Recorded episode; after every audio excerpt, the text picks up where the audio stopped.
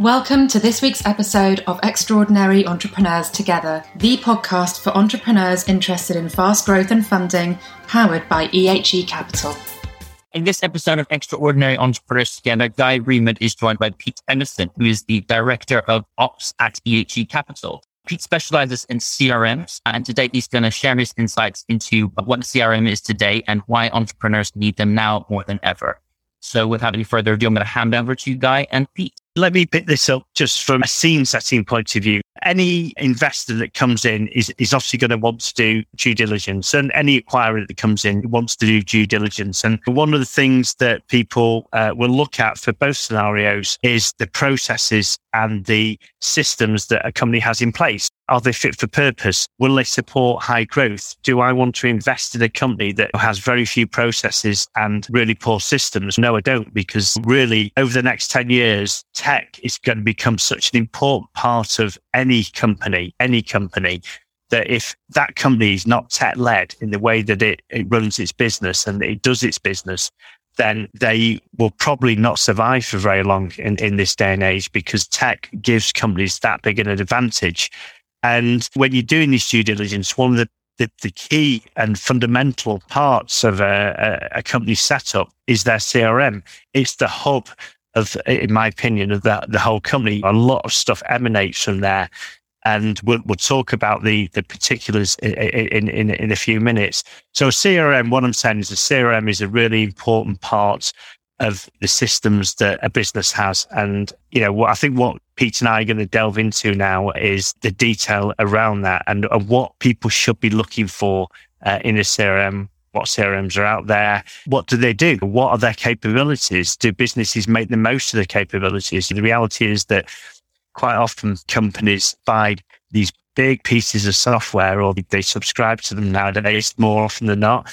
Uh, and they only use 5% of the capabilities. So what can a CRM do and what should a business be looking for it to do? The other point I'd like to make is that although Peter is absolutely a, an expert in CRMs, he has many other attributes, don't you, Mr. Evers? Yes, yes. I'm not just a, a, CRM expert. If I could make a living being a CRM expert, then that's fantastic. But I'll, I'll probably be working for Salesforce. But no, Guy, you're exactly right. CRMs are a fundamental piece of a business. Business owners need to think of these things before, you know, they even start thinking about exit. It's no good installing a CRM at the just before you're entering into the due diligence phase. So you, it's too late. You should have done it four years prior. The amount of CRMs out there now, you shouldn't think of a CRM as one piece of software. CRMs now are part of a platform. They're a feature. If you wind back to the 1990s, you used to have to install a huge computer in the back of the office and manage your CRM and it always broke and no one used it. Whereas now they're extremely simple to use. They're a feature of a bigger platform. So it's a subscription based model, which is great because it can grow up with the company. But ultimately, to choose one, and there are numerous. We'll, we'll get into that later on in this this podcast. But you buy a platform, and that platform can do numerous different things, from hosting a website to managing your social media to time tracking, to umpteen different things. And the beauty of it is that when you first set out, and you might have 30 people working for you, two of which may be salespeople. You buy the CRM and you might buy the social media element and you'll pay what? $10 per user per month, something like that. As you grow up, you think we're mature now. We've got 10 sales guys. I've got a social media person. I've got a marketing person. Let's buy some bolt-ons. Let's buy the marketing package that'll look after our blogs, look after our social media. It'll tell me when our current clients are on our website and what we're looking at. You'll be able to send out proposals as well. So we can be really grown up. We can have a CRM that's linked to a proposal generator that's linked to our website. So a client receives said proposal, we know when you've seen that proposal. We know when they're on our website and we time our phone calls accordingly. You know, it really is, it's the way it's come on recently. It's fantastic. You make some good points there. Actually, as a startup, most of the big CRMs offer um, a free level that is geared towards startups really to, to try and entice uh, companies to use their product at a really early stage. And I think, as you just said there, as you as you grow up, as you develop the company, your revenue's increasing, and you're making some profit. and things are, are going well and you're employing more people and your database of contacts in, increases, these CRMs have to make money at some point. So they then start to charge you when you reach certain parameters. Uh, but the point is that you can grow up with these pieces of software. And that's one of the considerations in my view. You've got to find something that suits you at that particular point in your journey, but have an eye on where it can go further down the line. What you don't really want to do is to have to swap CRMs after a couple of years because you grow down to the one that you were using and have to learn a whole new set of features and ways of working and all that kind of stuff. If you can not always possible, but if you can try and think about what you need now, then look ahead. And as you said, Pete, as, as your company matures and you start to have a little bit more money for marketing, then you can get more adventurous. And you also are probably going to be working with larger and larger companies. You have to become more and more professional. Your shop window has to improve. Obviously, I work with uh, a lot of startups at the Startup Factory and you see them growing and maturing and then they become high growth companies. And that's the point where they go, are we going to, you know, be able to support our growth through organic cash flow generation, or do we need to get investment? And if they need investment, they'll come to the private equities, the VCs, the privately wealthy individual to get that kind of investment and, and companies like EHE. And at that point, they already should have, have got one of these CRMs in place and use them as a central fulcrum for their business growth. Uh, and because it has all their customers in there, all the customer data in there, all the contact data when you speak to them on the phone or when you email them, it's all in there. So that if you do lose an employee, then, you know, when the new employee comes in, you, all you've got to do is give them the a username, password, and the level that they're allowed to to look at a data at, and they can go in and see the full customer journey. And so when they're speaking to the customer, it's like nothing has ever happened. I work with a, a large financial institution and they've fairly recently over the last 18 months had a high turnover of staff for a particular reason, a genuine reason. But actually the transition has been seamless. And the reason for that is that they have the correct processes and systems in the background that uh, allow other people to take over and have the same knowledge as the person who's left the company. So it protects you as well. So there's those kind of considerations. And I think the final point, just based on what Pete was just saying there before we move the conversation on, is that all these software as a service systems years ago only used to be available to the big companies. They would pay a million pounds for a license for their company of maybe a few thousand, 10,000, 20,000 employees to use particular systems. And they were out of reach of small businesses. But the internet and the, the advent of software as a service as even the playing field, in my view. You can subscribe to, it's almost crowdsourced software because lots and lots and lots of different smaller companies subscribe to a platform which enables the platform to provide as good a services, if not better, than the, the, the systems that these big corporates used to used to buy in at great expense that um, used to be so much more feature rich than small businesses could ever afford. So, you know, this software service and subscription services has been a real leveler, in my view, in terms of smaller, growing, ambitious companies being able to access the same type of technologies as the bigger companies. Yeah, we can look at Salesforce. Yeah, that's that's their model, and they're massive. And you can pick and choose, Pete. I don't know whether you want to talk about some of the features that are available and some of the kind of things that you can do with CRMs nowadays, but it's incredible.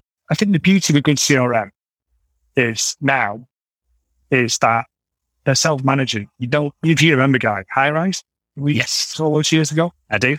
Right, that's still there, cutting edge. The time you had to blind copy in the CRM and just a little email, and then it updated all the contacts. It was brilliant, and we were how many people were we? Nine at that point. Yeah, um, but it worked. We adopted it, and it worked brilliantly. Now, all you do is get strong integration. Integrate with Google. I'm at the, the GDocs account.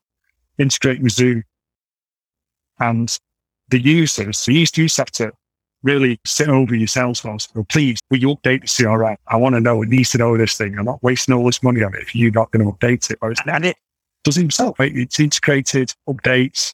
You've had a Zoom call, and it puts a record in the CRM. Brilliant. And, yeah, even to the point that we're recording this conversation at the moment for the podcast. But if this was connected to the CRM, the recording link would automatically appear in the contact of what we're doing now, the contact and the context of what we are doing now. So sales pipeline as well manages that. So, you know, for example, if you look at it from an investor's point of view, you can see how strong that sales pipeline is. So you're not looking at a spreadsheet and taking someone's word for it. You can actually see the history, how do how they nurture their their prospects, or how they convert, when they convert, or how quickly they do it. How do you see the processes? process exactly on a step?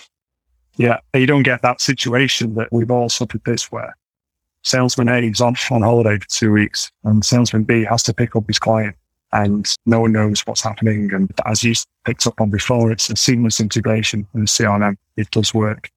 And the, the, the great thing about any software as a service, really, the good companies continually evolve their proposition and their services and functionality of these systems so that it keeps up with the ever changing business world. If there's a new social media platform that's come along. Clubhouse is probably one of the, the, biggest and, and, and most recent ones where it focuses on, on audio, whereas like YouTube focuses on video, uh, for example, and Twitter focuses on a small amount of text. These platforms can continually improve and include all the latest and greatest things that are happening in social media and marketing and sales kind of world and that's the beauty of them. Again, that's another consideration. You know, what you really don't want to do is go with a company who has, has built a great CRM, but then sits on its laurels and, and doesn't evolve and, and change. And, and, the beauty of SaaS products is that actually, if the SaaS platform that you've chosen is taking its users for granted and isn't evolving in the way that you want it to, it's relatively easy to move. It's a pain, but it's still relatively easy to move. You can extract your data in a CSV file you can, most of them have, the big ones will have the ability to import from the other big CRMs because clearly they want to piece their business. So they make it as easy as possible for you. And then you start using your, your new choice of, of, CRM as well. So again, a, another really important feature. Uh, one thing we haven't really talked about is social media integration, Pete. Have you got a view on that? Yeah, measuring how your clients and your potential clients and customers view you is, is really important. And I know myself from, you know, setting budgets for marketing, etc., trying to quantify an ROI on activities around social media is difficult at the best times. Um, and to have a kind of CRM that, or platform, I'm going to call it a platform because CRM is just one part of it, that brings everything together from website visits to email campaigns to social media clicks, etc., into one pot is fantastic. Like we used to do campaigns where we'd have a social media campaign, we'd have a webinar about it, we'd have a, an event, we'd have emails, but we tag it all as part of this, this campaign. And at the end of it, you can say, oh, okay, the traction on this campaign was X. We got X amount of visits. We converted 10% of the visits into physical sales. Brilliant. It worked. I did all that with minimal effort. Ordinarily, you'd have to go on spreadsheets to be involved and, and lots of discussions and fingers in air on actually what the actual traffic was and you look at Google Analytics and it was uh, difficult. Whereas now all that's just there, integrated. You just click a button, hit report, bang, and you can quantify your, your return instantly. Yeah, okay. So I think, is there anything else you want to add that you think is relevant to, to the, the CRM chat? We, we talked, we haven't really talked about everything we talked about is being SaaS. What's your stance on SaaS versus licensed? Personally, I prefer agility. I prefer the ability to swap features in and out. I don't like to be tied into contracts for long periods of time. You might be doing a certain thing that requires a certain function, but you only need that for six months. So I like the freedom side to it. So the SaaS model works for me. Yeah, absolutely, all day long. Yeah. Because you, you, you retain the power with the SaaS model, whereas the license model, you've got to get the return on investment. So whatever you outlaid, you, you stuck with them for three, five yeah. years, what depending on how much you've committed yeah. to. Whereas with SaaS, the contracts tend to be a lot shorter and, and quite often are actually monthly. So the, the onus is always on the company to keep being the best it can be all the time. And I like that. It keeps them under pressure and them on the toes. And it gives you the flexibility and freedom, as you've mentioned, not only to move between CRMs, but also to move within a CRM. So, in other words, buy extra capabilities that maybe weren't particularly relevant to you when you first started, but during the fast growth stage, then you might want to buy a particular marketing capability that you didn't need before, but you absolutely do now. So yeah. again, that comes under the whole flexibility thing. Yeah, you can try it. You can trial the whole thing for 14 days and then you get into it, start using it, and you can trial individual. And that's on 99% of the offerings out there do this. So you say, oh, you know what? I'm going to try the marketing bolt on. I'm going to try the, the social media bolt on, see if it works. If it doesn't, you don't pay for it. If it does, you start paying for it. That model works because it creates this competitive environment as well between CRM companies. So they're all fighting to produce the biggest and best features. So again, it's another way to go SaaS because those products tend to evolve at a much faster rate than the licensed products. That's an interesting point because actually we, are talking about CRMs here, but it could be any SaaS product that you want to use to run your business. We, just before this podcast, we were talking about HR system. In, in, in, the last business that we worked on together, we had a terrific HR system. As, as the company grew, it became more and more important. Those kind of things can embed into your culture a little bit because not only are they useful for the business, they're also really useful for the employees and you can start adding employee benefits and all that kind of stuff. So there's, I guess what I'm saying is that the principles we've talked around uh about for, for CRMs particularly apply to lots of other um, SaaS products that help you run your business at a reasonable cost and keep you fully in control and give you the flexibility that you need to change as and when required. Yeah, exactly. If you look at some of the relatively new newcomers, Monday yeah, dot com. You know, that's that's huge now. And that happened really quickly. Now, like Hulu use that and that does, you know, project tracking as well. So not only does it help you win the business, it helps you manage the business when you get it. I think it's nice. Ivan's company, right, business results use monday.com as well. So I'm I'm familiar with that and I know Ivan. there you go. Yeah. We use we I've used personally HubSpot, I've used Salesforce, I've used all the, you know, archaic ones as they are now. I've touched Monday, but there's all sorts. There's, there's, there's hundreds out there. It's impossible to recommend a CRM. You've got to go there. You've got to do your research. You've got to do the free trials. You've got to look at the features you want. You've got to look at the features you may want in the future. And when you've done all that, know that, hey, it's easy to change.